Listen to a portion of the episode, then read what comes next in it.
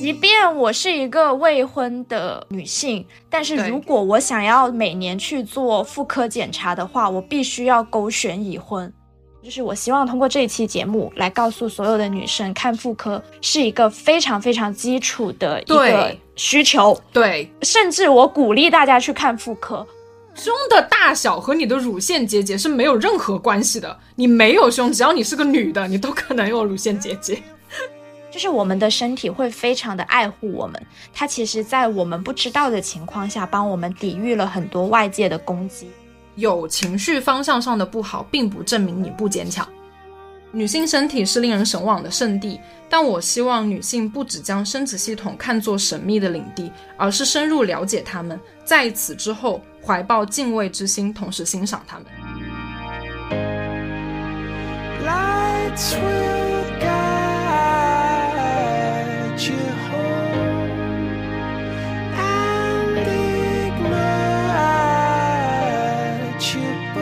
温馨提示：因为本期节目聊到了比较严肃的健康话题，为了有助于大家的内容消化，我们将分成上下两集播出。以下是本期主题的上集内容，主要涉及妇科话题和心理健康。大家收听愉快。Hello，大家，我是珍珍，我是呱呱，欢迎来到呱噪日常。这是一档努力反对自我消耗、随时发现生活另一面的谈话类节目。我们希望通过一些日常灵感碎片，和大家分享关于感受与表达的真善美。鼓掌吧！传统异能。对，好呃，在上一期 Q&A 节目的时候呢，我跟瓜主播有提到过，嗯，断更期间我们都纷纷出现了一些 健康问题。然后上周呢，我本人确诊了新的病症，我弯了，我腰椎弯了。吓死人！对，然后包括呃，最近也频繁刷到一些和我们一样脆皮的新闻消息，比如说什么啊、因为我最近在看花少，然后比如说花少在网上有一个宣传语，就是这一季的花少什么都好，就是身体不太好。嗯，还有这届大学生很脆皮，但很难杀。就是 最近也总是在社交网络刷到这些关键词，然后这些话听起来好像很好笑，但其实都是非常严肃的健康问题。本期节目，我们两位主播也想结合自己的看病经历，打破一些大家对看医生、去医院的一些恐惧。来吧，就是就是我们现在在连麦嘛，然后呢，在开始录制之前，我就去找了一下我今年看病的病历单，然后就发现。就是一打，我等会录完之后，我会拍个照，就给大家看看这些收费单跟病历单有多么的可怕。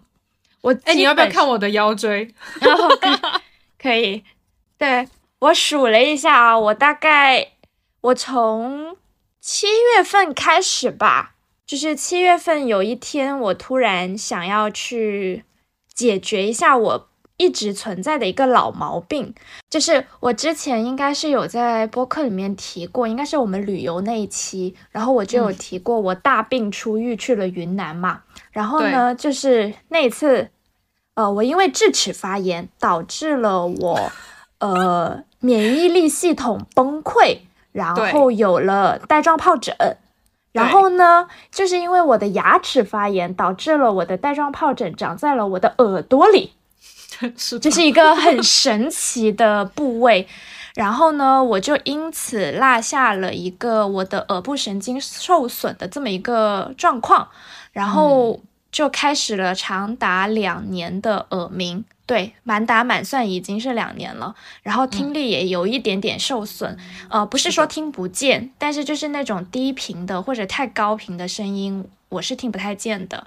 然后呢，在我慢慢，其实我前段呃，就是我二一年到二二年初也有去积极的求医，但是医生给我的答复就是，嗯，你这耳朵吧也就这样了，你适应一下吧，毕竟你还有另外一只听力正常的耳朵。这医生这话真的是，然后呢，我当时看的是西医，然后也嗯做了各种听力检查啊，什么耳道的检查都都很正常，就没有任何的外伤，就是对给出来的诊断就是我的耳部神经受损了，暂时是不可逆的。然后医生说不排除我以后呃免疫力系统。变好，或者是我自己的身体变好之后，就可以恢复一点听力。但是直到现在此刻录播课的我来说，我还是每一天每时每刻都被耳鸣所困扰着。然后这个是前情提要啊。然后今年我不是。我不是，我不是今年上半年我离职了嘛，然后我就嗯短暂的 gap 了一段时间，我就想说，哎，反正趁我现在没有工作，然后嗯我在一个调整的状态，那我去西医不行，那我去看一下中医吧。然后正好我也是想就是调理一下，因为之前朋友也有说，呃，他有短暂性的耳鸣，是因为呃是通过中医看好的，然后我就去了他推荐的中医诊所，就是那种连连锁的中医诊所，呃，是那种比较有名的中医周末坐诊，类似这种吧。嗯，挂号费会贵一点点，然后我就开始了我的看病之旅，然后没有想到，就是从呃七月份开始，我就每个月基呃七八月份，我基本是每周固定到中医馆去复诊，然后吃中药、等等等等。然后呢，就是因为我看耳朵的这个问题，引发了我新的问题，就是我新的发现了我的妇科有问题，哦，不是妇科，内分泌有问题。嗯，对，内分泌有问题就会，因为我就是经期不太规律，或者是痛经，嗯，然后呃，就是有出现一些呃妇科的状态，然后大家可能一听到妇科就会觉得说啊，天哪，你这个人怎么有妇科病，或者是说呃，你怎么你怎么是会这样子？你是不是生活非常的有问题？然后我其实一开始我也是很怕看。妇科或者是很羞耻，就是说，呃，比如说你要去挂科，或者是你去预约账号的时候，然后你去妇科，在你去妇科之前就会非常的忐忑。呃，嗯我其实已经算是一个比较积极求医的一个人了，因为我就是那种身体有一点点小毛病，我就想去医院的，不然我会很焦虑，很焦虑，对，非常惜命。然后呢，然后呢，我就因为看中医吃中药，导致了我经期不规律。然后我当时其实我的想法是啊，那要不就查一下是不是我最近激素有点失常。然后呢，我就去做了个激素的血常规，嗯对，然后确实检查出来了，我有一个指标很低。然后呢，我就说啊，我好像今年因为离职了嘛，就没有那种体检，就是每年公司安排的那个体检。然后我其实从、呃大概三四年前开始，就会固定每年都做一次呃全身体检。然后呢，嗯嗯这里面就会涉及到一个我第一个开始想聊的，就是对于女性来说。你在体检的时候选已婚套餐跟未婚套餐这件事情，啊，真的，对就是这个，就是，即便我是一个未婚的呃女性，但是如果我想要每年去做妇科检查的话，我必须要勾选已婚。对，然后你你勾选已婚这个，现在在体检机构或者医院来说，它也只是一个默认，就是你勾选的这个套餐。呃，医院有免责的责任，或者是怎么样，就表示你你你你自愿接受这个检查。但是如是果就是在医生的角度来说，只要是成年女性拥有过性生活的，都算作已婚妇女。但是 对，就是他们就是但是你的体检表上面，你就必须要填你已婚，你才可以做这个检查。我觉得很扯。然后呢，我就当了几年的已婚妇女了，我每年都会 定期的做体检。呃，就算我没有性生活，我也会去做宫颈 TCT 筛查。就是就是一个呃预防，就是就是一个常规的呃妇科检查，然后呢呃然后呢，我就顺带说，好吧，那既然我的激素也有点问题，那我要不顺便今年也把这个检查也做了。嗯，然后呢，我就第一次做了阴部彩超。啊！这一期节目真的就是，如果有男性听，你们就你们就忍着吧。不，我觉得这期节目男生也要听，真的就是我我就是这个，我觉得虽然这个是后面我们想聊的，但我觉得开场既然已经聊到这里了，我就想说的就是。对于身体的认知不分男女，因为不管怎么样，你不管是你只要是个人，你都是从女性身体里出来的，对吧？这嗯这是嗯这是没有错的，所以我觉得没有任何问题。我们聊这些，男生也好，女生也好，都是可以去了解的。对，就是虽然我是一个每年这这几年每年都做体检，并且做呃妇科常规检查的一个女性，但是我是今年第一次做阴部彩超。嗯，然后在此之前，可能是因为呃体检机构啊，或者是医院，他没有叫我去做这个检查，所以我也没有做。然后今年呢，我就因为这个误打误撞的检查，发现了我的子宫里面有息肉。嗯然后当时我拿到那个诊断单，我就 慌得整个是不得了哎。立刻来问我，想说 我就想说，就是我每年的体检检查都很正常，顶多我就是有那个乳腺结节嘛，嗯对吧？然后呢，我也打了这个呃那个 HPV 的那个疫苗，然后我也就是很爱惜自己。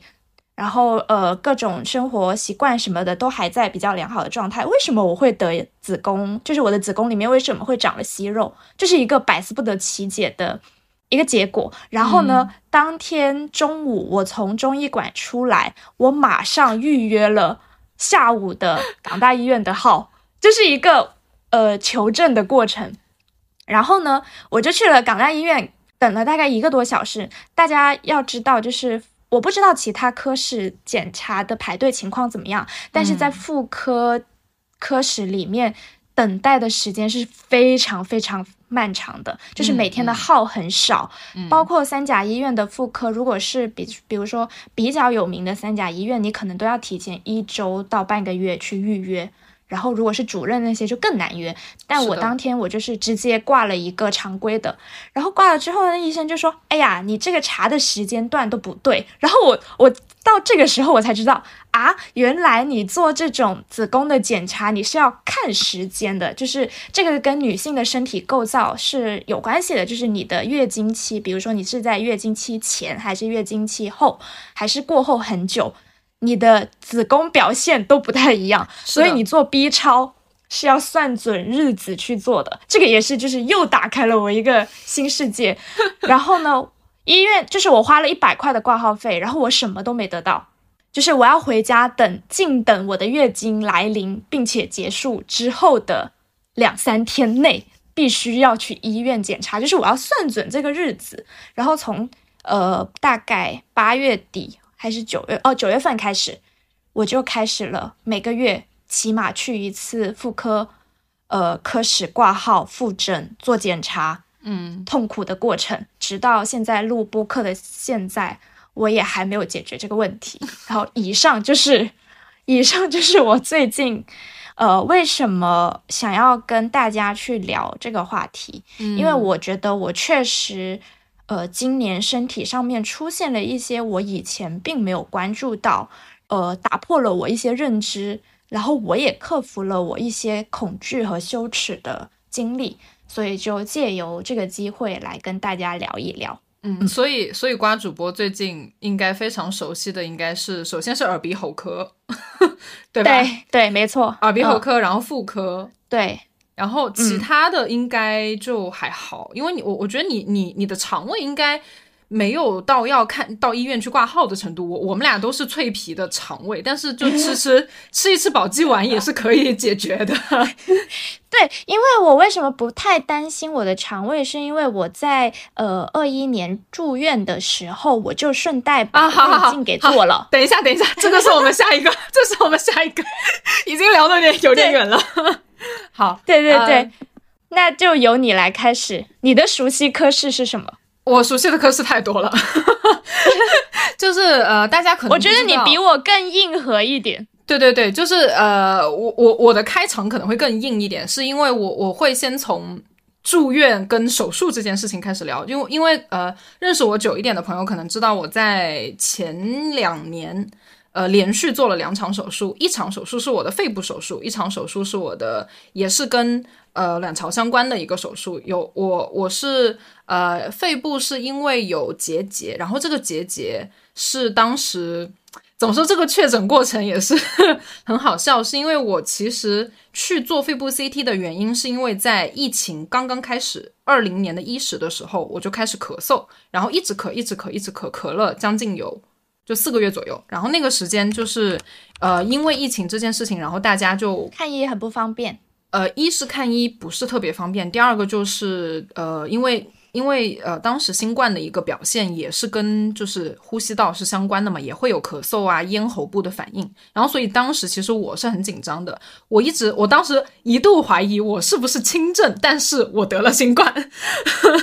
对，然后然后就很担心的去医院呃挂号，然后好不容易做到了肺部 CT 之后，然后医生帮我呃排除了。呃，就是新冠的可能性，但是他告诉我，他当时从那个时候应该是，那个时候应该还二月份吧，二月底，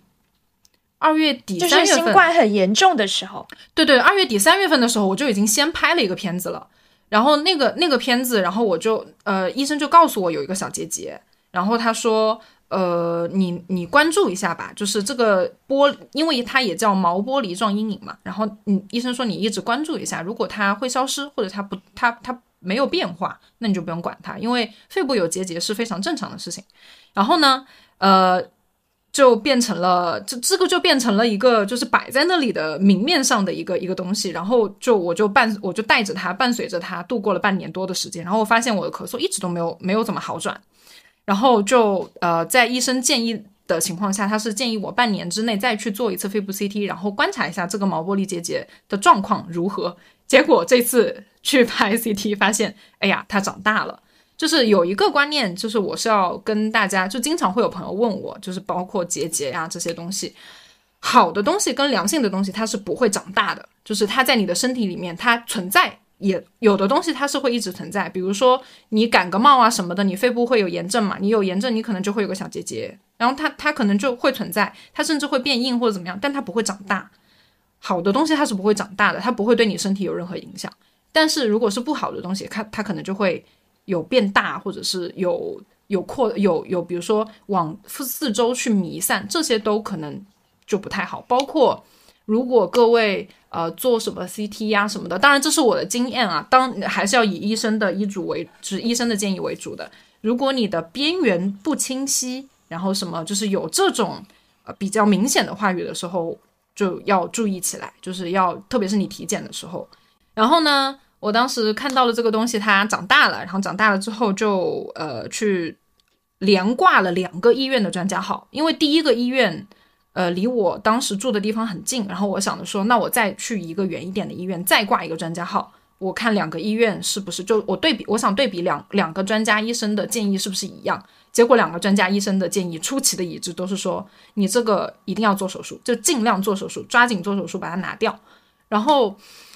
我我说实话，那个时候没有犹豫太久，而且其实没有很害怕，就是因为这个东西，就可能是。没有什么那个概念，就没有那个概念。你在此之前有没有做过手术？没有，是完全没有的。就是我是没有上过手术台的，在不知者无畏。对对对，在这件事情之前，我完全没有上过手术台，然后就也不知道会会发生什么嘛。然后医生说，呃，就是切掉一小半肺叶。然后我说，哦，那 OK 啊，就是好像也没有什么。医生说，就医生一直安慰我。说实话，就是最终帮我做手术的那个主任医师，他人也非常好。他就是会很事无巨细的告诉你这个手术会发生什么，然后其实是一个很小的微创手术，然后只要呃符合我们的判断标准的话，其实你恢复也会很快，因为我很年轻嘛。然后，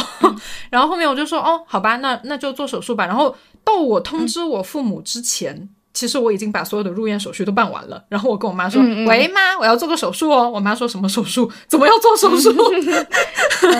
就是，就对对对于父母来说是一个比较比较重磅的消息。然后我妈还我我父亲跟我母亲都还挺担心的，然后从老家赶过来陪我去做这个手术。对，然后这个就是我熟悉的第一个科室，就是它叫胸外科。嗯，就是所有涉及到需要你开刀的都叫外科。然后所有，比如说你呃内里的问题需要吃药啊，说这些可以调整的，就都都是内科啊。原来是这样分的。对，就是如果你要开，就你在身上有任何要要动刀要弄开的地方，就是要只要是要动刀的，都是外科。哦，对对对。然后所以这个是我熟悉的第一个科室。然后呢，这件事情还没有结束哦，就是因为我确定了要做手术嘛，所以术前呢，他需要做一个术前的筛查，就是各项他要看你的各项指标。然后在做术前筛查的时候，呃，也做了一下那个呃 B 超，然后结果就发现，哎呀，我的我的卵巢里面有一颗非常非常已经就那个阴影的位置已经非常明显了，呃，最终查出来是一个将近五厘米左右的一个囊肿，就是那个其实是非常大的了。然后，但是之前因为我一直没有做过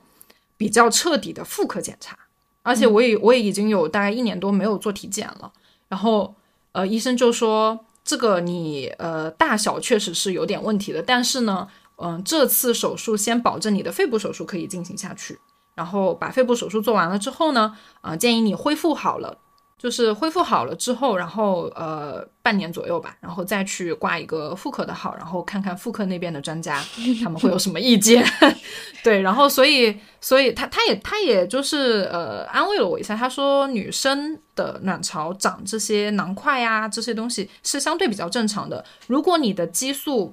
水平有自我调节的能力的话，它可能会随着你的月经自己主动的排出你的体外。所以当时他要也让我不要太担心，然后就先解决肺部这个问题，然后我就进行了我人生第一次手术。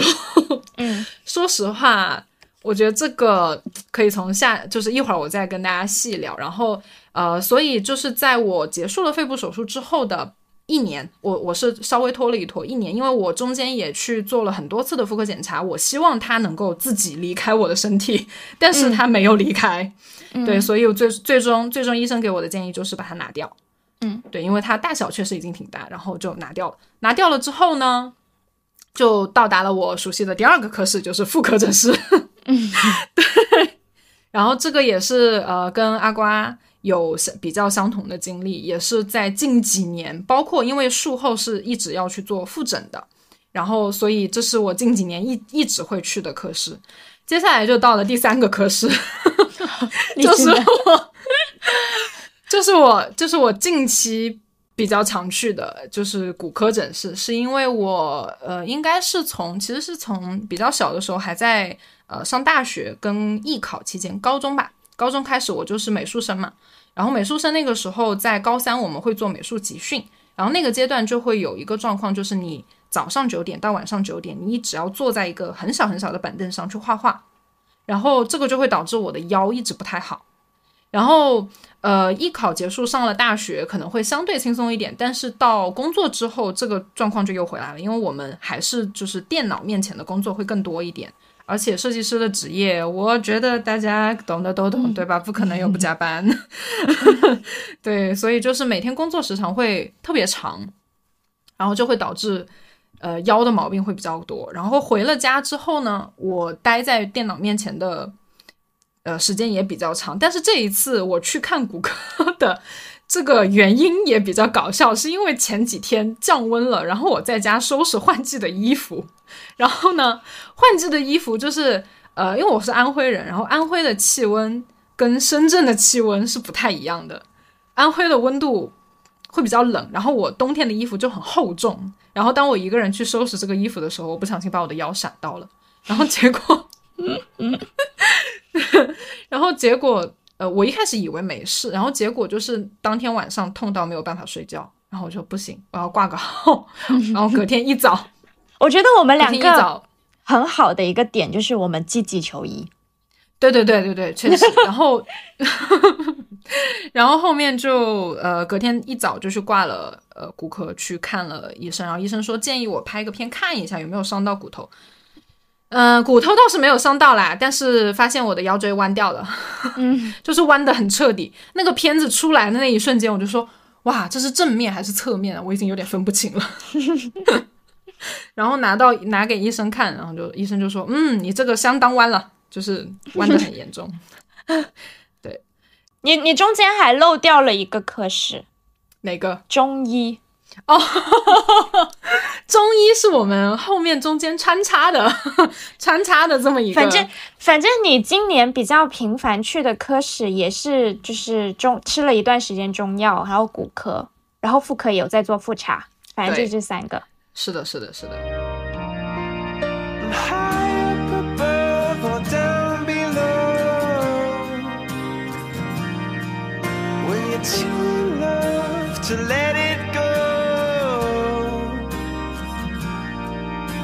那那我们两个有一个交集，就是中医跟妇科，我觉得我们可以。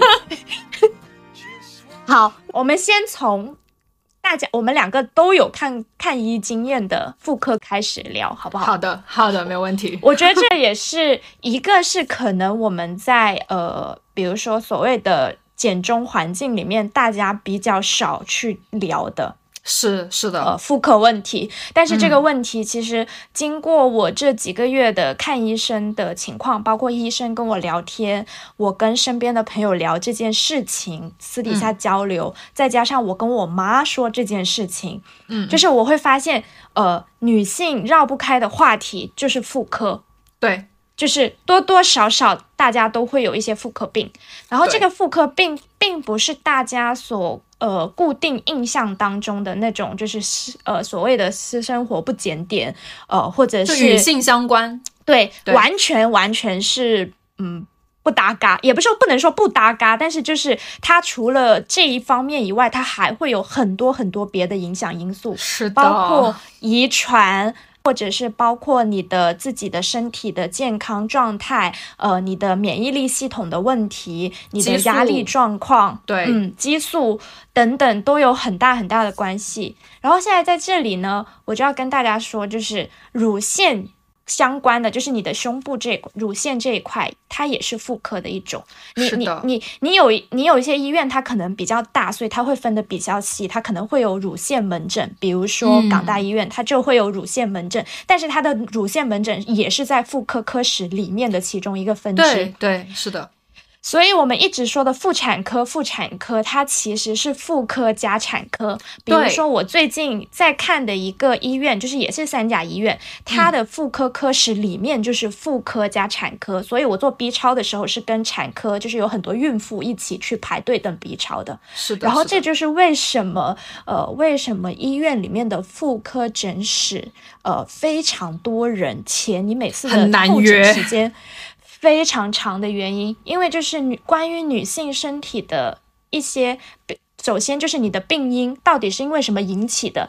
呃，它其实就很难去判断。对其次，女性身体的构造原因，比如说你可能，我就拿我就拿非孕妇的来说啊，就是你作为一个正常的一个成年的女性，你就会有生理期，对不对？就是你你会有月经，然后你的月经其实就跟你身体的激素相关，是的呃你的代谢各种有的没的相关。首先，你做检查的这个时间就很很很固定，就是你不可能在经期去检查，而你在经期前跟你经期后的激素水平也完全不一样。如果你要去排查的话，你要跟医生让你在什么时间段去做体检，你就要在什么时间段去做体检，不然。你就算去做体，呃，你去做这个检查出来的结果，医生也会跟你说不准的，然后就等于说你白遭罪。嗯哦，然后还有一个就是因为女性身体构造的原因，你去做一些妇科检查，它大部分都是侵入式的，也就是说会有外部的一些工具或者是什么的。进入到你的身体里面，这个是很难受、很难受的。它跟常规的呃所谓的性生活侵入，或者是你本人的一些所谓的工具式的进入还不太一样。完全不一样。就是这个真的真的对于女生来说，去面对妇科诊室的恐惧跟羞耻感，呃，我我我坦白说，嗯。我坦白说，我直到现在，我今年我已经连续每个月都去妇科诊室我在每一天每一每一个要去第二天要去妇科诊室复诊看医生的前一天晚上，我都还是会睡不着。嗯。然后包括我踏进那个呃医生的那个看诊室的之前，我的心跳都会非常非常快，以及我我躺在那个检查台，真的就是这个感觉，我觉得只有女性才懂。因因为因为是这样，就是呱呱是今年嘛，就是去呃发现了自己的妇科这个呃息肉的问题。然后其实你当时从中医那边出来了之后，你不是打了一个个电话给我嘛？嗯你立刻然后问了我一下，是因为就是我我做妇科的那个囊肿的手术是前年还是去年的事情了，就比较早。然后所以就是其实我。在你询问我这些问题之前，我已经一个人面对，你都经历，过，对我已经我已经面对完了这些所有的事情了。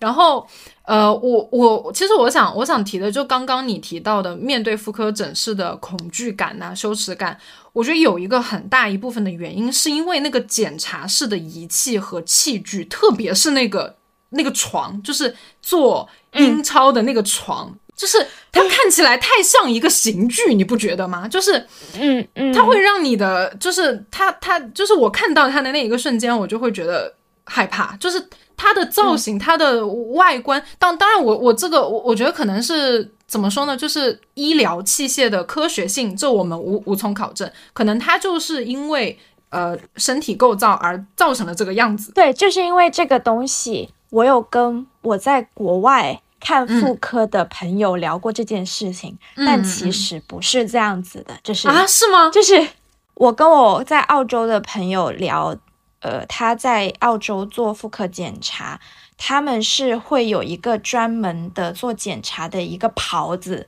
然后那个袍子呢，它会就是在你的呃这个这个阴部这里，就是就是有点像是那种你生小孩，然后你要穿那个产妇的那个袍，哦，有个小洞是吗？对，然后呢，他就是首先就是医生他会跟你事无巨细的介绍这个检查大概是怎么样子，然后会用到什么样的仪器，可能会产生什么样的感觉，然后如果你很紧张的话也没有关系，呃，甚至他们可以自己去照 B 超，就是自己拿着那个仪器，然后用自己的节奏去照。反正医生会在旁边辅助你，然后最重点的是，他们那个袍子就是他们只会掀开那个部分，以及你在换衣服的，哦就是就是你再也不用经受，你一进到那个你一进到那个检查室，脱鞋、脱裤子，脱鞋脱裤子躺上去，对，然后侧躺，然后呃。有什么好怕的之类的，就是对我我不是说我不是说我不是说所有的医务人员都是这样，我们也非常理解，就是现在呃医务人员的紧缺问题，可能没有那么多的、呃心思去安抚你，对，对，但是当下就是每一次我去做妇科检查的那个照照 B 超的那个检查的那个医生，完全是要看他当天的状态好不好。就是 如果她是一个很耐心的小姐姐，嗯、那他可能还会安慰一下你说，呃，没关系，呃，会我大概我接下来会用这个仪器做一个怎么样的检查，然后过程当中我会记录一下什么情况，可能整个过程会持续呃三到五分钟，然后如果期间你有任何不适的情况下，你可以跟我说，就是我也有遇到过这种非常 nice 的的姐姐呃的对。医医生，但是我也有遇到过非常冷漠的女医生，就是她就是非常冷漠说，嗯，脱裤子躺上去，然后腿张开点，哦，然后说，呃，你之前没做过吗？就是就是这种，就是就是这种。然后我我就觉得说，天呐，就是原来同一个科室、同一个检查，它是有不同的感受的。嗯，这个也是，我觉得这个就是概率问题。在国内的话，它就是概率问题。嗯你可能会很幸运的遇到比较 nice 的医生，但是你也有可能很不幸的遇到呃没那么耐心的医生。嗯，然后这个就会加重我们的恐惧、我们的焦虑对，和我们的羞耻感。呃，当然，羞耻感这个事情，一方面是你通过，比如说你的检查次数做的多了，你自己已经有了对这个检查的一个初步的一个感知和习惯。你可能就没那么羞耻了，就是我，比如说像我现在去，我现在就会非常神色如常的，呃，就是走进妇科诊室室候诊，并且我也会非常直白的跟我的同事说，我今天要去妇科复诊，我最近我最近子宫出了一些问题等等，因为他们也会询问嘛，就是我并不会觉得，包括我呃在播客这种公开的呃节目上面，我去聊这个事情，嗯，我也不再会感到羞耻了。第二个就是，我希望通过这一期节目来告诉所有的女生，看妇科是一个非常非常基础的一个需求，对，甚至我鼓励大家去看妇科。嗯，因为呱呱呱呱说的这个，我非常赞同的是，因为我们成年，特别是女生成年已经来来，就是有月经、有初潮了之后，这些妇科方向上你是一定要去注意的，因为呃，我我不知道这个可能大家听了会不会觉得有一点危言耸听？但是因为女生的身体构造和男生的身体构造是不一样的，我们生我们的生殖部位和男生的生殖部位感染细菌、感染病菌的风险是完全不一样的。女生因为而且女生还会经历月经，月经期你的你抵抗病菌入侵的那个能力也好，包括你的免疫系统。都会处于一个比较低下的情况。如果说一旦有一些，嗯，呃，不是很乐观，比如说淋雨啦，或者说，呃呃，不小心弄湿衣服啊，这些都有可能在你免疫力低的时候造成感染。甚至是比如说我在深圳，就是南方，然后回南天比较潮湿，对对，就算不是回南天，你的呃空气湿气比较比较重的情况下，你的贴身衣物没有晾干的情况下。你去穿这种内衣裤，你也很容易会有发炎的情况。是的，就是这些都是非常非常正常的事情。然后，哦，我觉得就是这个，既然绕不开，我们就勇敢的去面对它。嗯，首先看医生肯定是没有错的。对，首先你要非常关注我们自己身体的一个变化，你要清楚的知道，呃，你。身体舒服跟不舒服之间的一个状态，你自己有一个判断的一个标准。那当你一旦不舒服了，并且你也不知道自己为什么不舒服，这个时候你去求助医生，你去看病，是一个我认为是对自己健康很负责的一个状态。是的，是的，你不要把问题就是拖到最后，就是觉得啊，我不想去面对，呃，我不想。我不想，我不看，就假装没有。但是这样子的话，你很容易把很小的问题引发成很大的问题。对，没错。所以这个就是在我这三个月非常非常害怕、焦虑的情况下，我也还是勇敢的一个人去妇科，呃，看。病，然后做各种的检查，吃药，嗯，然后积极的去面对，然后最后就是我我自己的一个看病经验，就是告诉我，就是哦，我的医生是这样子的，就是我的情况就是我第一次照彩超发现，呃，我的子宫里面有一个息肉，然后这个息肉呢，它不是很大，但呢，它也。不小，就是大概超过手术范围的一厘米左右了，就是一厘米。嗯嗯，但是，一厘米相对来说就是还是比较小的。对。然后，所以第一次我去，呃，第一次我去看的时候呢，那个医生就是给我开了一个调节呃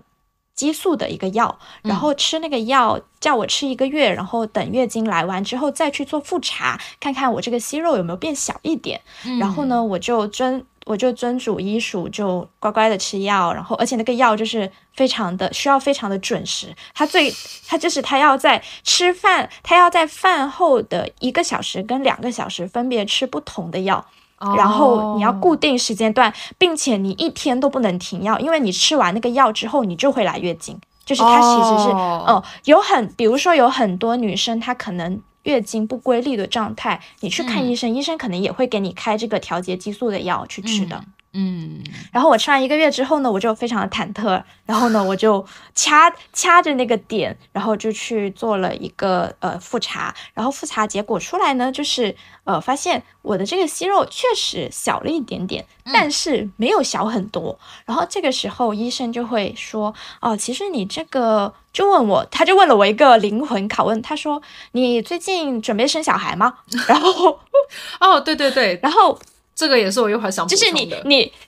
对，就是你去看妇，只要你是一个成年适婚适婚适育的一个女性，你去看妇科，一定一定会被问这个问题，就是你要不要生小孩？你最近打不打算生小孩？你结婚没有？嗯，然后这个时候医生就会跟你说说，哦，那我如果你近期，不过我觉得现在有变好的一个状态，就是医生不会问你。为什么这么年纪这么大了还不生小孩？为什么你不生小孩？对，因为因为我当时的回答就是哦，我说我不生小孩的。然后这个医生就很 nice，他没有说你为什么不生小孩，他就说接受。哦，那这样子啊，嗯，对，他就接他就接受，他就说哦，那如果你近期不打算要生小孩的话，这个息肉对你来说也还好。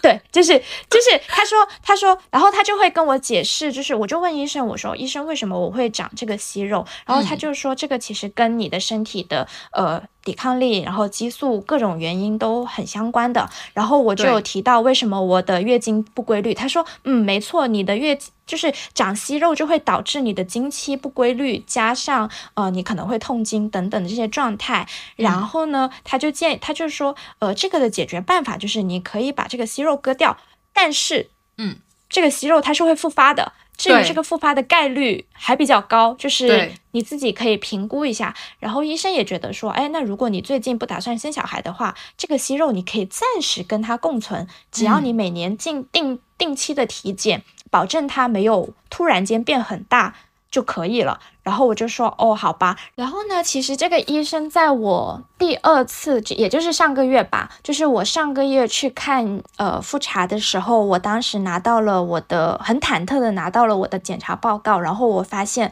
我的息肉其实呃也并没有变小，就是它。并没有跟随着我的月经排走，就是它还存在着。那这个时候，其实我我的表情其实不太好，就是我我就有一种很失落的的的感觉，就觉得自己不够幸运，为什么我的息肉没有没有消失？然后这个时候医医生就安慰我说，他说没有关系，就是大家嗯、呃其实息肉是一个很小的一个问题，甚至是可能十个女生里面超过半数的女生她们都会有这个问题，只是有一些人她去医院做检查发现了。对，但有很甚至有很多很多的女性，她们是没有做过这种检查，她们并不知道自己子宫内部的一个状况是怎么样子的，并不代表着这个不存在。对，因为因为这个东西，它其实跟你的，包括你刚刚说的抵抗力啊、免疫系统啊，然后包括压力，其实都会有关系。有的时候你压力大，然后这些它都会，就是女生很容易长这种就是囊、囊块类的东西，因为、呃我们的生理结构，嗯，是月经其实就是子宫内膜壁的脱落嘛。就是因为你没有怀孕、没有生小孩，所以它会脱落一次。然后这个东西就会可能会导致有的时候啊，你可能近期呃身体素质不就是不比较低呀、然后你经血没有排干净，然后它可能就会有一些呃积留在里面的东西，然后慢慢慢慢慢慢它就会形成小息肉啊、囊块啊这些东西都有可能。嗯然后有一些人他没有做检查，然后在下一次他月经来临的时候，他身体又比较好，状况比较好，它就排出去了。可能就没有了，它就自己消失了，这些都是非常有可能的。对，所以它就是一个你没有办法预估，或者是你没有办法去判断你到底是生活习惯里面有什么问题导致了它出现，然后你也没有办法去根治和保证你做完手术之后不会再长的情况。嗯，所以女生们不要生气。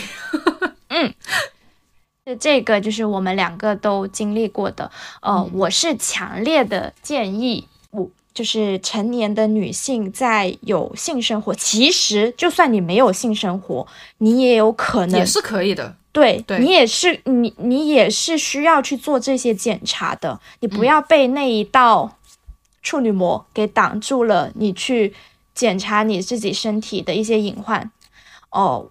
因为其实，在国外你是可以做，只要你想做就能做。然后呢，我最近跟医生交流下来的一个关于女性健康或者是女性妇妇妇科这一块的检查的一个体验，就是呃，HPV 的检测是每年做一次。如果你连续三年你的 HPV 都是全部阴性的情况，那你可以隔年做，但是医生还是建议，因为现在目前社会环境比较复杂，呃，你感染 HPV 的病毒不仅仅是只有性传播，你比如说你去上公共厕所，就是有很多别的一些嗯所谓的外在原因吧，也会让你不知不觉当中感染了、呃 HPV。但是 HPV 它不是一个很可怕的东西，它有非常非常多种病毒，其中有百分之七八十它都是低危，并且你的人体是可以自愈的。就是即便你感染了 HPV，你的 HPV 是阳性，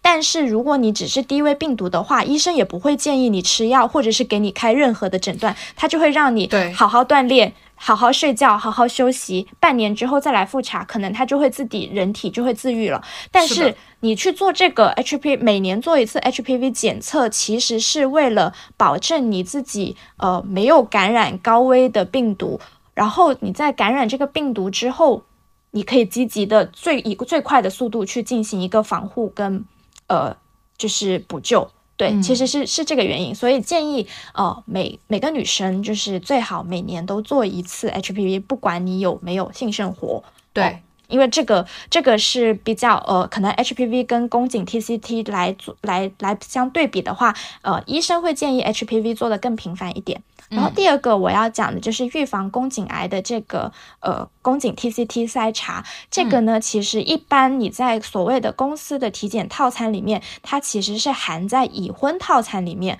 甚至是有些已婚套餐里面它只有常规的妇科检查，常规的妇科检查它要加钱。对对对，就是它这个是一个需要比较特殊的一个工具跟仪器去做这种呃取组织液的这么一个过程，它这个过程有一点痛，很折磨，是也不是有点痛，是非常痛，是。就是它就是会拿一个筛子塞入你的体内，然后去取一些组织液，然后去进行非常细致的细胞细胞检查，嗯。对，然后这个检查呢，如果你是连续一两年你都做了，然后并且是很健康的一个状态，就是没有什么特别的呃一些指标很异常，呃，其实小红书有关于宫颈 TCT 非常教你怎么看那个报告的，对对的的指引，你我建议大家去搜一下看看，就如果你是连续一两年你都是一个很健康的状态，你就可以隔。两到三年做一次，就不用每年都做一次。那像比如说，我一直是比较健康的状态，那我可能明年就不需要做了。嗯，然后这这两个检查是我觉得呃最好女生们要在两年两年左右，你一定要做一次，呃，就以以防。然后另外就是呃这个就是妇科，然后还有就是乳腺结节，我也可以讲一下，因为我不知道啊，就是虽然。呃，网络上面一直在说乳腺结节是一个十个女生九个有，对不对？但是它其实也是分级别的。我还要补充一点，不要以为自己胸小就不会有乳腺癌哦，朋友们，胸小胸的大小和你的乳腺结节是没有任何关系的。你没有胸，只要你是个女的，你都可能有乳腺结节。对，对的。然后呢，就是乳腺结节呢，它其实它首先是乳腺增生。然后呢，它到达一定的阶段之后，它就会变成乳腺结节。对，然后乳腺结节呢，它会分一二三四级，就是就是它后面你一般你的体检报告后面会跟那个级别。然后呢，如果你的乳腺结节到达第三级或者是第四级，就是比较呃。不太明朗的情况，医生都会建议你去专科医院去做一个详细的乳腺彩，除了彩超以外，还会建议你去做一个穿刺。也就是说，你的这个乳腺结节它已经大到可以做手术的范围了，就是相当于相当于取一部分出来去做一个活检。是的，然后呢，呃，因为乳腺结节呢，它其实只要你。嗯，百分之九十七都是良性的，就是就是就是你的结节不大概率不会变成肿瘤，或者是就算它是肿瘤，它也是良性的肿瘤，它可以跟你的身体共存。所以你去医院去做这个乳腺结节的这个，呃，我我做的那个医院叫。反正就要告诉我叫穿刺，我不知道还有没有别的别的一些学术方法。反正我做的，对，反正我做的是穿刺。然后，呃，医生在做之前，他就会跟你说，其实大概率检查出来它就是良性的。那至于你要不要做手术，其实也是完全取决于你个人。嗯，然后我当时就选择，我就去做了这个穿刺，像是给自己的一个一个安慰吧，就是我需要得到医院的官方证明我的这个结节它是良性的，我就反正。反正我就花了这笔钱就对了，然后我也挨了这个罪，然后我去做了这个活检，然后呢检查出来确实它就是良性的，然后医医生就说你可以做手术，你也可以不做，你定期体检就好了，所以我选择没有做，我就是与它共存，然后每年看我体检报告，观察它有没有变大，如果它变大也不是变大的特别大，我也暂时没有管它，反正我现在就是一个我的乳腺结节是可以做手术的状态，但是我没有去做，嗯。但我有保持每年起码一次的这个这个造这个乳腺的彩超哦。对，我想我想我想补充一部分的是，乳腺结节这个东西跟脾气跟情绪 真的相关性太大了，朋友们，就女生真的不能太太焦虑跟生气，这个真的会影响到你的身体健康，它不是开玩笑的。我要举一个我最近发生的新鲜的例子，就是我因为我因为看病，嗯，然后导致我的心情非常不好，焦虑加上我过度焦虑，对，然后呢，我就在脖子上面，我的淋巴上面长了一个结节，离谱吧？就是它突然之间在在我的脖子的右侧长了一颗很圆的一颗东西，滑溜溜的。然后我当时就觉得说，完了，我活不过今年了。你你你这个有点夸张，不至于不至于。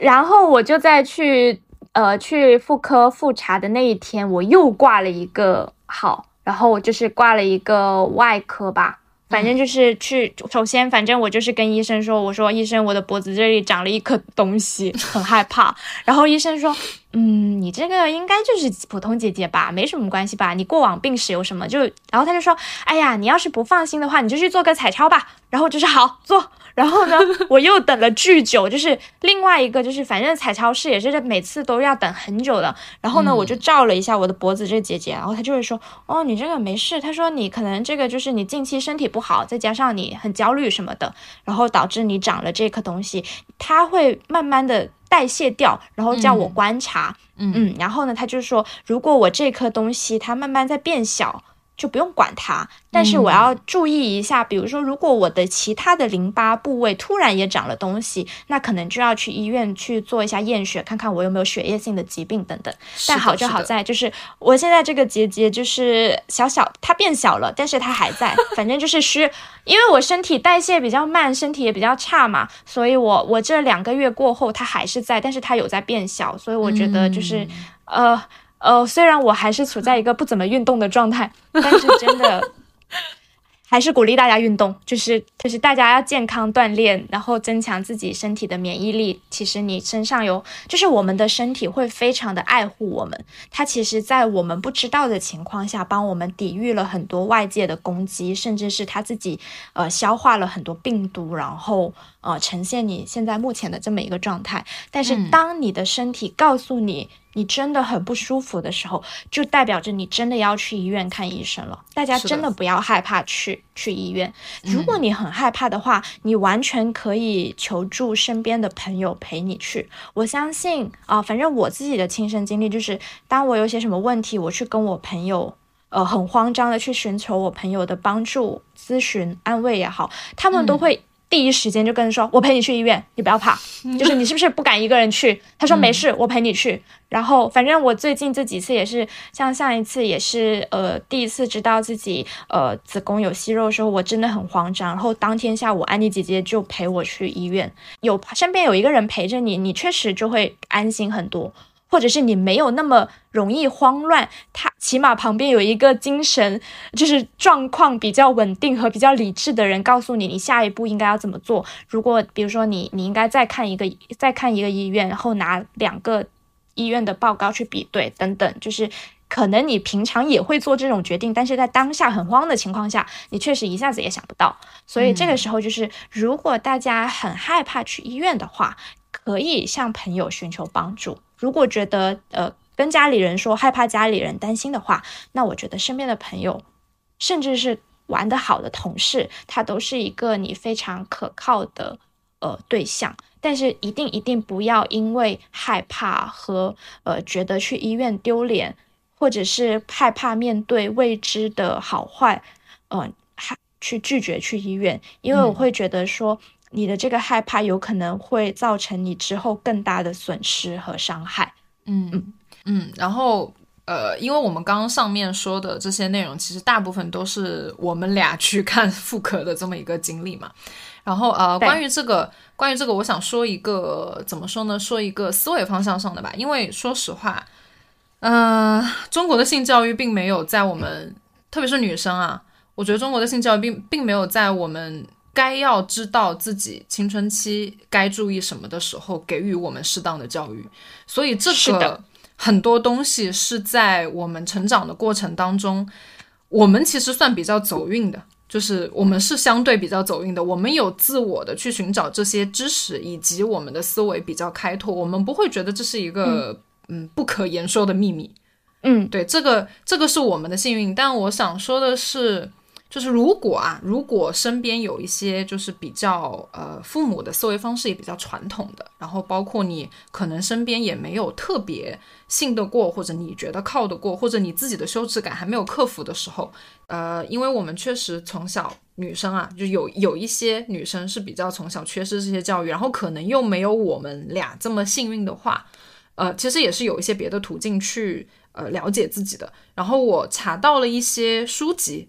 呃，可以帮助就是各位女孩子们。然后有两本书，我是很建议每个女生人手一本的。一本是六层楼老师的《女生呵护指南》，然后这本书是因为六层楼老师是他是一个微博的大 V 吧，可以这么简单的概述。然后他本身也是一个一个医学硕士，他是一个呃非常工具书的一本书，其实它很厚，就是有点像字典。然后稍微大一点点的字典吧，对，然后它里面涉及了非常非常多妇科相关的问题，比如说我们的呃身体构造，然后包括我们正常如何去了解我们身体状况是否有呃有问题，我们排泄物、我们的分泌物这些东西，它里面都有呃说到。然后这本书其实毕竟是一个权威的出版方出版出来的一个东西。然后一本书，我觉得在这上面去找一些跟这些呃，就是妇科知识相关的内容是比较靠谱的。因为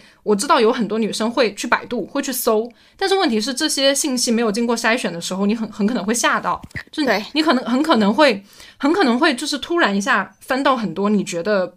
看起来非常不舒服的信息。但是用这些相对权威的一些工具书去了解自己的话，我觉得是一个比较好的途径。然后第二本书是。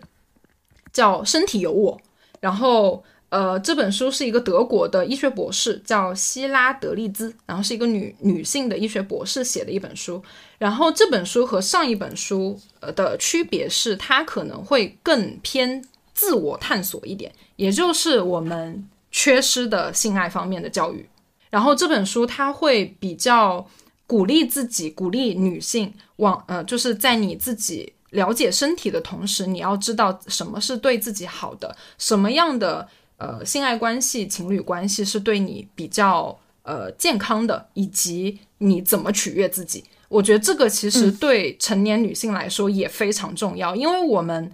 嗯怎么说呢？了解自己和让自己愉悦是我们的权利。对，嗯。然后呃，我很喜欢就是这本书里面的一句话，我想分享给大家，就是。女性身体是令人神往的圣地，但我希望女性不只将生殖系统看作神秘的领地，而是深入了解他们，在此之后怀抱敬畏之心，同时欣赏他们。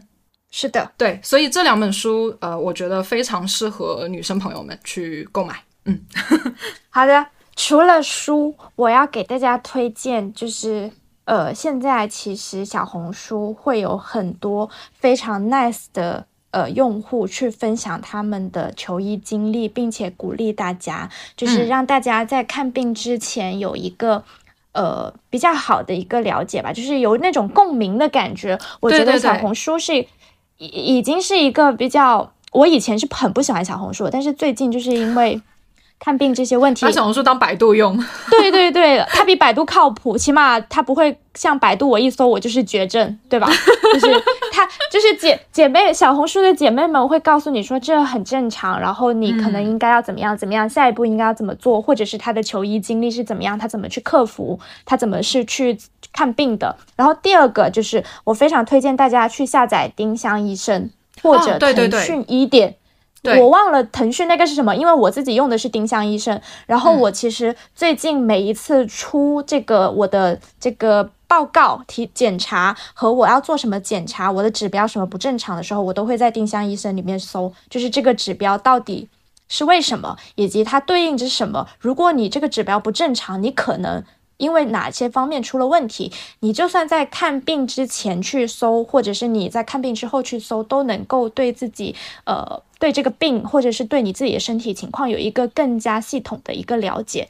因为有的时候可能你在面对医生的时候，你有一些话忘记问了，呃，因为毕竟你看诊的时间很有限，或者是你遇到了一个呃，可能不太会跟你讲的很细的医生，那你可以通过这些碎片的信息去去，呃。疏散自己的焦虑吧，因为我觉得就是一旦你知道的越多，你就没有那么恐惧。对，是的，是的，很正确。这这个就是 这个就是这个量变产生质变吧的的的一个一个方法吧。所以就是可能久病成医也是这么一个道理，就是当你去的医院多了，你看的信息多了，其实你你也知道了你的身体什么时候是正常的，或者是哪一些指标你需要关注。嗯，好。我觉得我们聊的太多了，就是我们是，我们我们其实我们其实准备了很多议题，我们不能在这里停留太久。就是反正我们去聊妇科这件事情，就是只有一个目的，就是鼓励所有的女性了解自己的身体，了解自己的身体，并且敢于求医。是的，是的。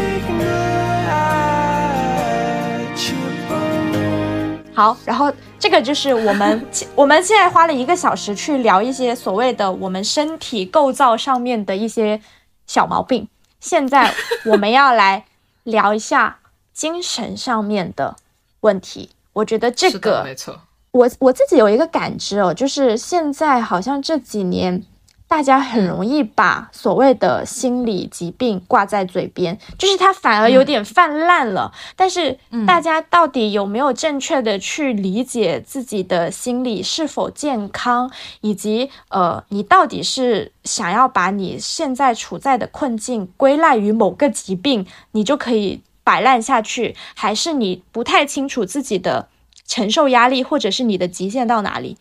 因为我会觉得说他一。他现在有一点点变成借口了，这个这个对于真的在遭受心理疾病的人来说是非常非常不公平的。我有看到很多新闻，就是说现在的小孩子，呃呃，小朋友就是他的这个。心理疾病的覆盖率很高，导致他们一言不合就做出非常错误的决定，轻生啊，或者是呃自残啊等等，健康的就是一些一些不好的事情发生，然后就导致大家说，哎，是不是这一代的人抗压能力非常的差？然后有一些错误的这种这种，这也不是说错误吧，就是有很多偏向这一方面的舆论，然后就导致那种真的是在经受。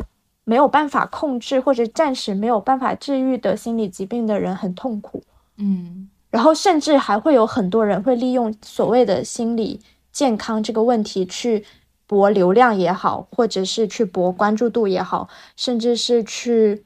做一些我觉得会会有损嗯这个这个群体人的事情，然后我很不喜欢这一块，所以现在下一步我们要聊的就是。你去不去看心理医生，跟你是不是神经病是完全两码事情。对我当时写这个标题的原因，其实也是跟我自己的亲身经历是有点关系的。因为这件事情是瓜主播全程陪同我参与了，我去看心理医生吧这个过程的。我们当时在深圳是去了康宁医院嘛，我记得当时，然后。就是我为什么会写去看心理医生，并不等于我是神经病嘛？就是 因为我是神经病这个东西，它自带的贬义属性，我们是没有办法避免了。就是它甚至现在已经变成了一种调侃，就是当代人的精神状态，这这种这种词条，你们应该应该都有刷到过吧？对对对。然后呃，因为当时我那个阶段可能。一是情感经历不顺，二是工作也不太顺，三是生活压力比较大。然后因为我又是一个人在深圳，然后就是离家比较远嘛，然后所以那个阶段自己的人生状态，就是心理状态、精神状态都非常的压抑，然后呃整个人不不是特别好，呃已经严重到了有一点放弃，就是放有有一点放任自己去摆烂，去那个就都不叫摆烂了，我感觉那个都有点放任自己。就是躺尸了，已经行尸走肉。对，然后呃，包括吃喝的吃跟喝的意愿程度都已经非常的低。而且我要跟大家普及一个概念，就是胃它是一个彻彻底底的情绪器官。当你心情不好，当你焦虑，当你非常难过、情绪不好的时候，你是吃不下任何东西的，甚至于你平时很爱吃的东西，你在那个阶段都会变得不爱吃。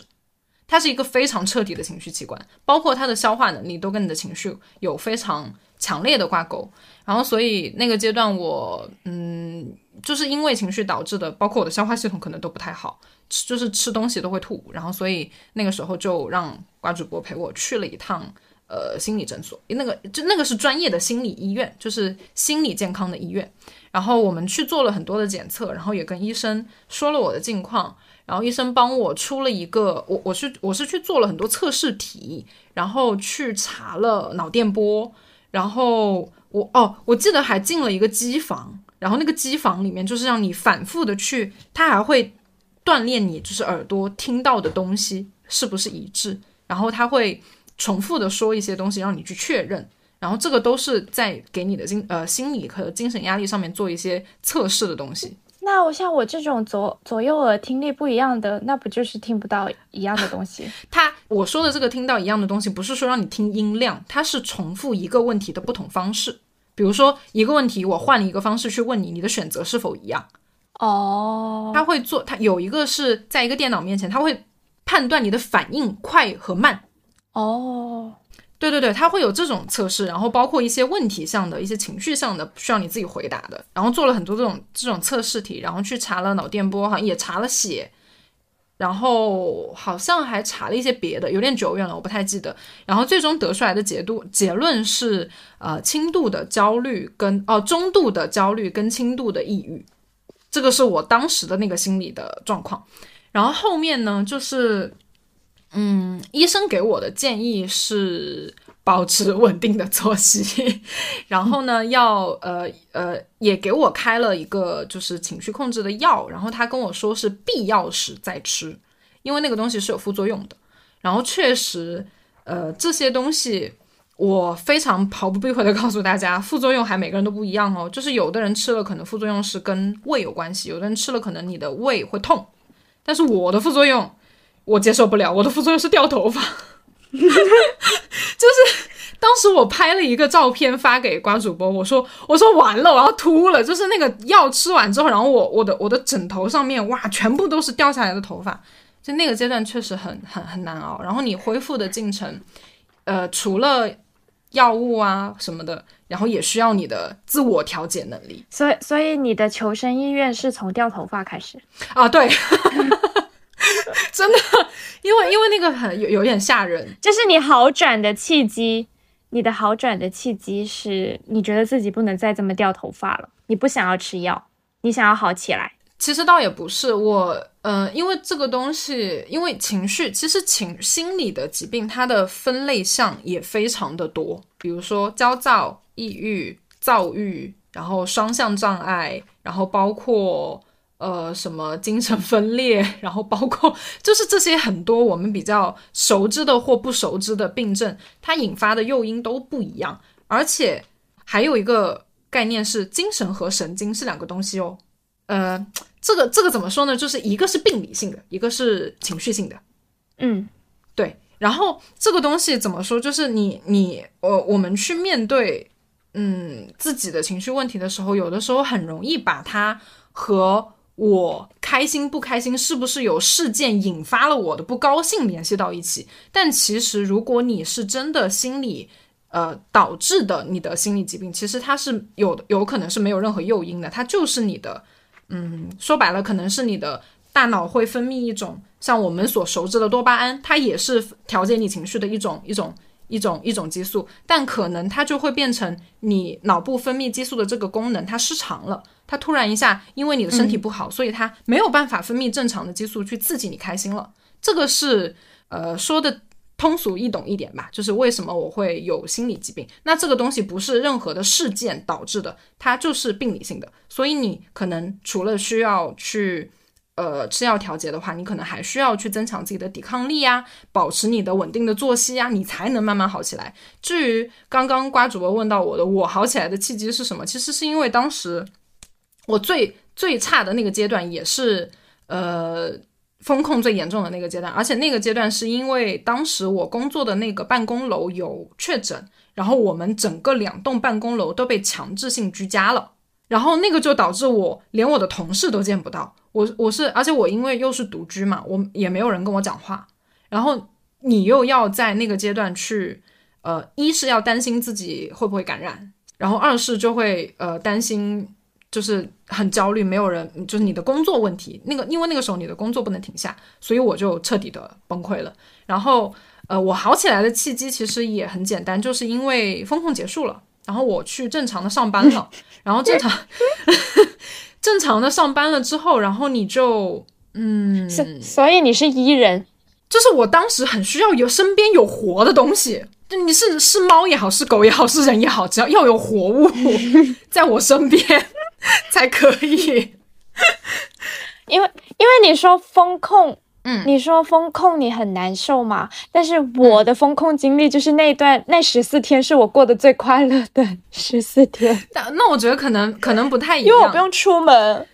就是可能你对对情绪的需求不太一样，因为我那个我那个阶段本身就比较需要陪伴，我觉得这个嗯。是我、呃生活经就是生活上面经历的问题，然后你刚好又碰到那么一个周遭的环境，然后就会导致你自己精神无比的紧张，呃，嗯然后后面我我我康复了之后，其实，嗯，我自己在呃，除了就是我自己已经恢复了正常的情绪之后，其实也就跟平时没有什么两样。但是，呃，药是我自己主动停掉的，因为医生也说了嘛，是必要时嘛。包括他因为掉 会掉头发，所以我不是很想吃。然后后面就，呃，我尽量都会尝试让自己用别的方法去缓和我的情绪焦虑，比如说我开始去运动，我去骑车，我去徒步，我去爬山，这些都是我自己寻找出来的一些方法。然后包括我去呃发泄情绪，我找到了一个办法，就是我去学打鼓，因为打击乐真的很很很适合大家发泄情绪。然后后面还找到了一个办法，就是我去看心理咨询。这个就是我想重点讲的这一段，因为我觉得大家多多心理咨询其实不不仅仅面对的是你真的有呃心理疾病的朋友，然后你可能比如说你近期焦虑、压力大，甚至于结了婚的朋友夫妻不和，或者是家里有很多事情你没有办法用正常的情绪去处理了，去看心理咨询是一个非常好的办法，朋友们，因为心理咨询师他是会。呃，从客观角度，因为它摘出来了，它从你的客观的事件因素里面摘出来，然后从第三者的角角度告诉你这件事情情绪方向上你要怎么办，和事件的因果方向上你要怎么处理，这个是很好的，可以帮你从你。呃，就是就事论事吧，因为就是事情又不好，你情绪又不好，然后两件事情夹在一起了之后，就完全整个人就爆炸了。他就他会帮你从第三者的视角去剖析所有的东西，然后帮你客观的去处理你遇到的问题。我觉得这个是非常好的。我我所以所以我我是建议，因为我觉得大家最近也不是最近吧，我觉得这这跟我们同龄的朋友们生活的压力也都很大。如果一旦你有遇到自己。长时间哦，就是有一个概念，就是比如说我今今天心情不好，明天心情就好了，这种情况下就是正常的情绪起伏。但如果说你的情绪持续超过一周都是非常低落的状态，并且你自己无法调节，你去做什么事都无法缓和了，无法去开心起来了，那这个时候我就非常建议你去寻求心理咨询师的帮助，因为这已经不是你单纯的不开心了。这个就是可能你的呃大脑分泌的这个调节的激素已经失衡了，对，然后这个时候你去寻求一些咨询方向上的帮助是非常正确的，甚至于我想说的是，如果真的比如说你像我一样，嗯，因为我后面是有确诊病症的嘛，就是权威的精神疾病的医院，你去确诊了，你确实就是有精神方向上的疾病，大家也不用太觉得自己不正常，这不是不正常，这只是你生病了。就是它跟你感冒发烧，呃，手上破了或者哪里摔摔摔坏了，这是一一模一样的东西，它只是你生病了而已。就是不要把你自己归为了不正常那一类。嗯对，所以呃，上半部分我们在鼓励大家积极去医院求医，然后下半部分就是我们也鼓励大家，就是发现呃，如果自己的情绪或者是嗯心理状况不太健康，也要积极的去寻求帮助。然后嗯。心理咨询是一个比较好的方式。如果你觉得，因为可能每一个城市，呃，现在目前国内的环境可能对新医院里面对这个科室的呃就是还不是很充分吧，就是没有办法说每个人都能挂上号，就是像看个感冒一样，我在社区医院我就能马上看上，可能它还是有一定的实操难度。那这个时候我们就可以借助互联网和一些比较经过认证的一些心理咨询的机构去进行简单的心理咨询。嗯对，然后我身边也有朋友，其实还不少，就是可能我知道的亲近的朋友就有两三个，其实在这一两年都在持续的做心理咨询。呃，这个嗯事情、它有可能是一个呃非周期性的，也有可能是周期性的。嗯，对比如说像我有一些朋友，他可能在国外，那人生地不熟的，嗯，那这个时候他在生活上面遇到了一些困难，可能还没有身边没有人可以帮他解决，他需要独立的去面对。那这个时候，心理咨询医生其实很大程度上就给了他一个很客观，或者是一个呃所谓的呃安慰或者是安抚的一个作用吧。我觉得这个就是。是一个很好的一一个一个方式，然后另外一种就是周期性的，其实就相当于说你教了一个老师，然后你们可能定期的去跟老师汇报你近期发生了一些什么事情，你的想法有什么变化，然后你会更多的通过心理咨询这件事情去关注自己。哦，我每天会有什么样的变化？这件事情在三个月之前给我的影响是这样，那到三个月之后，它的影响变成了这样。哦、对然后也是一个在不断的了解自己的过程，所以我会觉得说，嗯，就是不要急于去把自己定义为我是呃有了精神疾病，而是说我现在可能我的身体我的状况。我出现了一些问题，然后我去咨询，我去积极的解决，我去尝试不同的方式，无论是去医院也好，或者是做心理咨询也好，甚至是你自己去看书，或者是像包括像郑主播这样子去发掘一些可以去抒发自己心理压力的一些方式啊、嗯我觉得都是很好的呃解决措施。然后呃，最后我再提一个概念，就是有情绪方向上的不好，并不证明你不坚强。嗯，没错这个，是我非常想说的，就是因为情绪大家都会有起伏。如果就因为因为有很多人，我觉得很多人很避讳去谈论自己的情绪，是因为他觉得这样说出来太矫情，就是他会很担心周围的人会觉得啊你怎么这都承受不住，或者是你怎么承受能力会这么差。但是这不是你的错，这个并不代表你不坚强，这只是你的身体机能调节能力嗯，在这个阶段突然一下失衡了而已，这是一个就还是像我刚刚说的，它就是跟感冒发烧一模一样。大家要用正确的心态去对待自己的心理健康。嗯嗯没错。我自己的经验就是，我是一个情绪起伏比较大的人，我是非常稳定的不稳定。你就是你懂我意思吗？就是，嗯，我会非常的清楚自己会有周期性的情绪起伏，然后我也知道自己，呃，过了这段期间就会变好。嗯嗯嗯嗯，所以就是在我比如说我每次情绪不太好的情况下，我就会觉得说，我我允许自己有情绪低落的时期，嗯嗯，对。但是我不会沉在里面太久。哦，我可能会有一些自我调节的的的方式，但是这个嗯方式我觉得不是每一个人都适用。嗯，只能说就是当你的身体告诉你你不舒服的时候，你就要停下来去嗯认识自己。嗯，或者是认真的感受自己，我觉得这个很重要。其实，其实是我之前在很早很早的播客，在聊到呃关于我们自己怎么去调节情绪也好，或者是面对生活的难题也好，就是我我有提到一个，就是你要允许自己有不高兴的时刻，对但是你也要告诉自己你会好起来的。这个嗯很难描述，但是不要摆烂吧，我觉得 啊，精神上面可以摆烂，行动上面不要摆烂。然后我呃也补充一些书籍吧，好吧？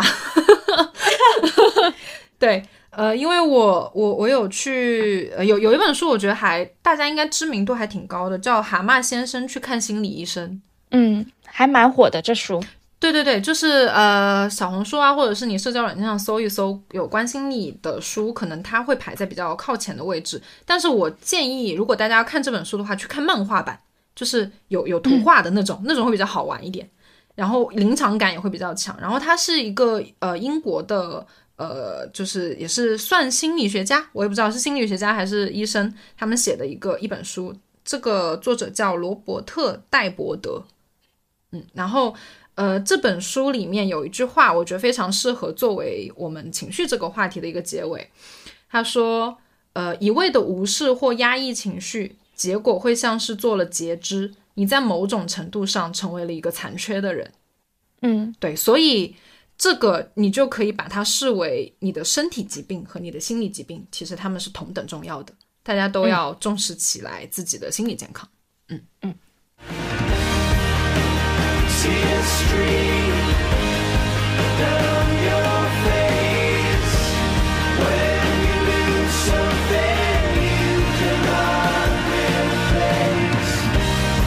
感谢收听本期主题的上半集内容。如果你喜欢我们的节目，可以在小宇宙 APP、苹果播客、QQ 音乐、网易云音乐搜索“瓜噪日常”进行订阅，及时获取最新的节目信息。也可以在微博搜索“瓜噪日常”和我们互动。下半集内容将会在明日播出会涉及中医求医经验和一些看病感悟敬请期待我们下期再见啦。